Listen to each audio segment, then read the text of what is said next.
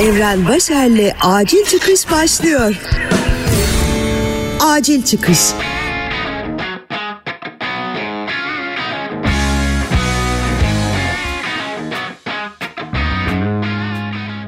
Selam sevgili dinleyen. Ben rahatsız gerçekleri arada sana hatırlatmasına rahat edemeyen programcı Evren. Acil Çıkış'ın 44. bölümünü dinliyorsun. Acil çıkış. Günlük rutinlere sahip bir Türk vatandaşı haberleri açtığında onlarca şeyle karşılaşıyor. Sayın Cumhurbaşkanımızın sık sık yaptığı açıklamalarından cinayet haberlerine, ekonomiyle ilgili yorumlardan ve futboldan kalan zamanda da komşuları rahatsız olduğu için dolabının içine girerek klarnet çalmak zorunda kalan kızın hüzünlü hikayesine, Hilal Kaplan'ın Covid ile mücadele için burnuna organik tereyağı sürmesinden dağın başında koyunlarını otlatan, izole yaşayan teyzeye yapılan sen neden dışarıdasın teyzem konulu jandarma baskınına kadar hem de. Doğal olarak bir TC vatandaşı yok oluşun içinde olduğundan, buna katkı sağladığından, akşam yediği azıcık etin bile bunu etkilediğinden haberi yok. Hoş olsa da kimin umurunda? Zaten yaşam çabası yeterince ağır. Bir şeylerden zevk almak, güzel şeylere rastlamak oldukça zorlaşmış. Bir de dünyanın yok oluş gerçekleriyle kim yüzleşmek ister ki? Belli bir zaman sonra yansın olan dünya kıvamına geliyorsun çünkü. Kim böyle düşünen birini şu an suçlayabilir? Ben de suçlamayacağım ama gerçekleri söylemekten de geri kalmayacağım. Tabi dünyanın bazı kesimlerinde durum böyle değil. İnsan ırkının kendi sonunun getirdiğinin farkında bu ülkeler ve bu farkındalığı yaymak için ellerinden geleni yapıyorlar. Bu arada insanlığı bu hale getiren de bu farkındalığı yaşayan şu anki ülkeler. O da ayrı bir konu. Bunu da atlamamak lazım. Farkındalığı yaşayan kişilerden biri de David Attenborough. David'i aslında çoğunuz sesiyle tanıyorsunuz. Bir de eğer izlediyseniz son Netflix belgeseli Gezegenimizden Bir Yaşamla. Ben de bu bölümde biraz bu belgeselden ve kendisinden yaptıklarından bahsedeceğim. Acil çıkış. David 1926 Londra doğumlu. Sir invanı almış bir seslendirmen ve belgesel yapımcısı. Aynı zamanda bir doğa aşığı. Birçok önemli BBC belgeseline ses veren bu karizmatik sesli dedemiz 50 yıldır da vahşi doğanın içinde Amazon ormanlarında dünyanın çok az insanın girebildiği yerlerinde dolaşmış biri. Bu yüzden de neredeyse 70 yıllık kariyerinde dünyayı, vahşi yaşamı yerinde gözlemlemiş ve dünyanın değişimini gözleriyle görmüş bir adam. Böyle bir özelliği var. Dünyada vahşi yaşam yok oluyor. Altını çizdiği nokta bu. David bunu yıllardır vahşi doğanın güzelliklerini göstererek bakın bunları kaybetmeyelim diyerek anlatmaya çalışıyor. Çünkü o da biliyor ki çevremizi kirletmeyelim aman dikkat edelim demek yeterli olmuyor. Bakın böyle güzel bir şeye sahip bu dünya ve biz bundan yoksun kalacağız demek istiyor. Ve sonuç olarak da bunun daha da ötesine geçmiş durumdayız. Artık bu güzellikleri kaybedeceğiz değil, biz yok olacağız. 90'lı yaşların ortalarında olan David son bir belgesel için kamera karşısına geçti ve hem vahşi doğayı hem de 1950'lerden beri gözlemlediklerini bu belgeselde anlattı. Ama bu sefer sadece güzellikleri göstermedi. 1950'lerde diyor David, teknolojik gelişmeler başımızı döndürüyordu. Uçaklar yolcu taşımaya başladığında ilk yolculardan biri de bendim ve dünyanın birçok noktasına seyahat ettim. Ortaya çıkan her yeniliğin insanlığı daha ileriye, daha güzele götüreceğine inandık. Ama asıl gerçek şu ki aynı zamanda sonun başlangıcıydı bu teknolojik gelişmeler. Her yeniliğimiz dünyanın kabul edemediği, doğal olmayan şeyler doğal olarak ve biz bunların sayılarını arttırdıkça vahşi yaşam küçülmeye başladı. 1950'li yıllarda %65 olan vahşi yaşam oranı bugün itibariyle %35'e kadar düşmüş durumda. İnsan nüfusuysa aynı yıl içerisinde ikiye katlandı. Yani bizler nüfus olarak iki kat artarken sadece 70 yıl içinde vahşi yaşamın yarısını yok etmişiz. Belgeselde birçok vurucu nokta var bak. Bunlardan biri de Amazon ormanlarını yok etmemiz. Artık bunlar klasik Amazon ormanları yok oluyor. Yıllardır duyduğumuz için buna bir alıştık değil mi? Kulaklarımıza normal geliyor. Ama bu ormanlar sadece kereste sağlamak için kesilmiyor. Tarım arazisi açmak için kesiliyor.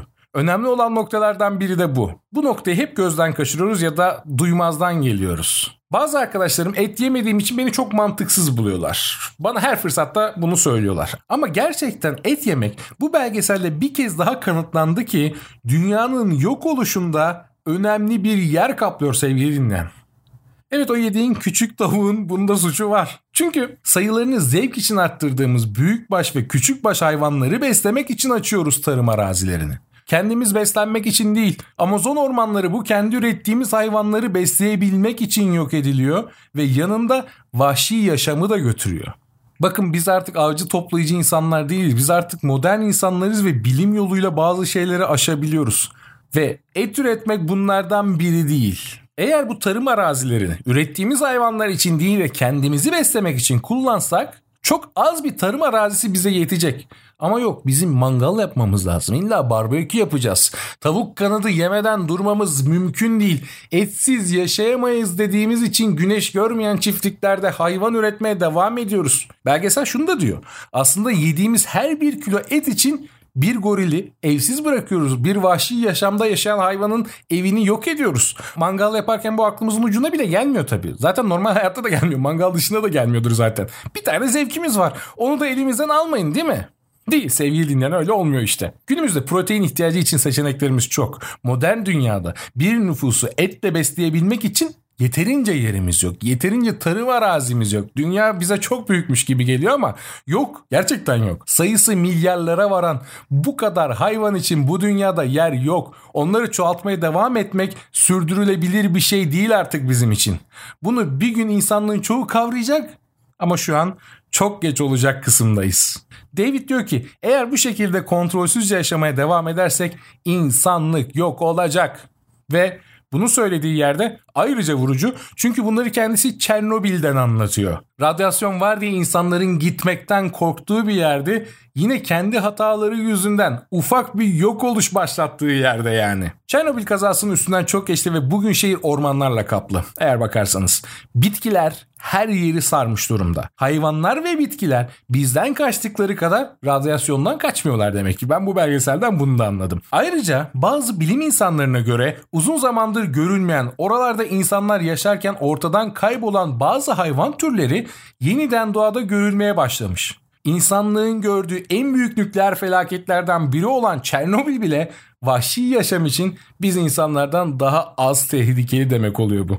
Belgeselde bir diğer çarpıcı nokta ise David'in Birleşmiş Milletler'de yaptığı bir sunum. David bu sunumda bir video izletiyor katılımcılara ve bu videoda yaşayacak alanları kalmadığı için uçurumdan düşen ve ölen deniz aslanlarını gösteriyor. Katılımcıları bir göreceksiniz şok içindeler ve bu gerçekle görüntü olarak ilk kez karşılaşıyorlar belki de. O deniz aslanlarının kayalara çarparak canlarından olmaları, artık gidecek yerleri olmadığı için ölmeleri insanları çok etkiliyor. Peki ama sunum bitince ne oluyor?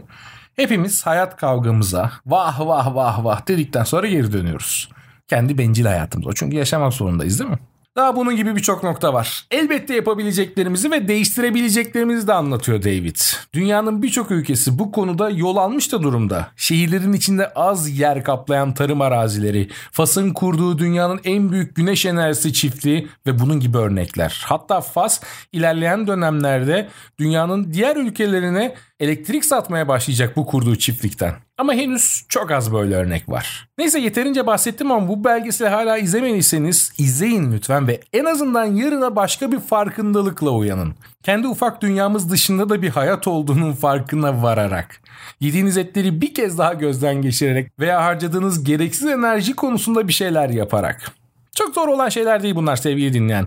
Ben sırf et yemek için Urfa'ya, Antep'e giden bir adamdım Türkiye'de ve bir hayvanı yemeyi bir anda kestim. Sadece farkındalığım arttığı için. Yani kısacası bunlar değişecek birkaç alışkanlık sadece. Bu kadar büyütmemek lazım. Kendi hayatınız için söylüyorum. Dünya için çok büyük değişiklik bunlar. Hep şunu söylüyoruz. Tek başıma ben ne yapabilirim? Birimizin alışkanlıkları değiştiğinde emin ol bu bir domino taşı etkisi yaratıyor. Sen hiç merak etme. Acil çıkış. Acil Çıkış Podcast'te bir bölümün daha sonuna geldik. Beni şu an hangi platform üzerinden dinliyorsun bilmiyorum ama Acil Çıkış'ı podcast dinlenebilen tüm platformlarda bulabilirsin. Ayrıca beni dinlediğin platform üzerinden takip eder. Bu bölümü de sosyal medyamda paylaşırsan ne de güzel olur, ne de güzel hissederim bilemezsin. Patreon üzerinden bana destek vermek istersen de ayrıntılı bilgiler açıklamalar kısmında var. Başka bir bölümde görüşmek üzere. Evren Başer'le acil çıkış sona erdi. Acil Çıkış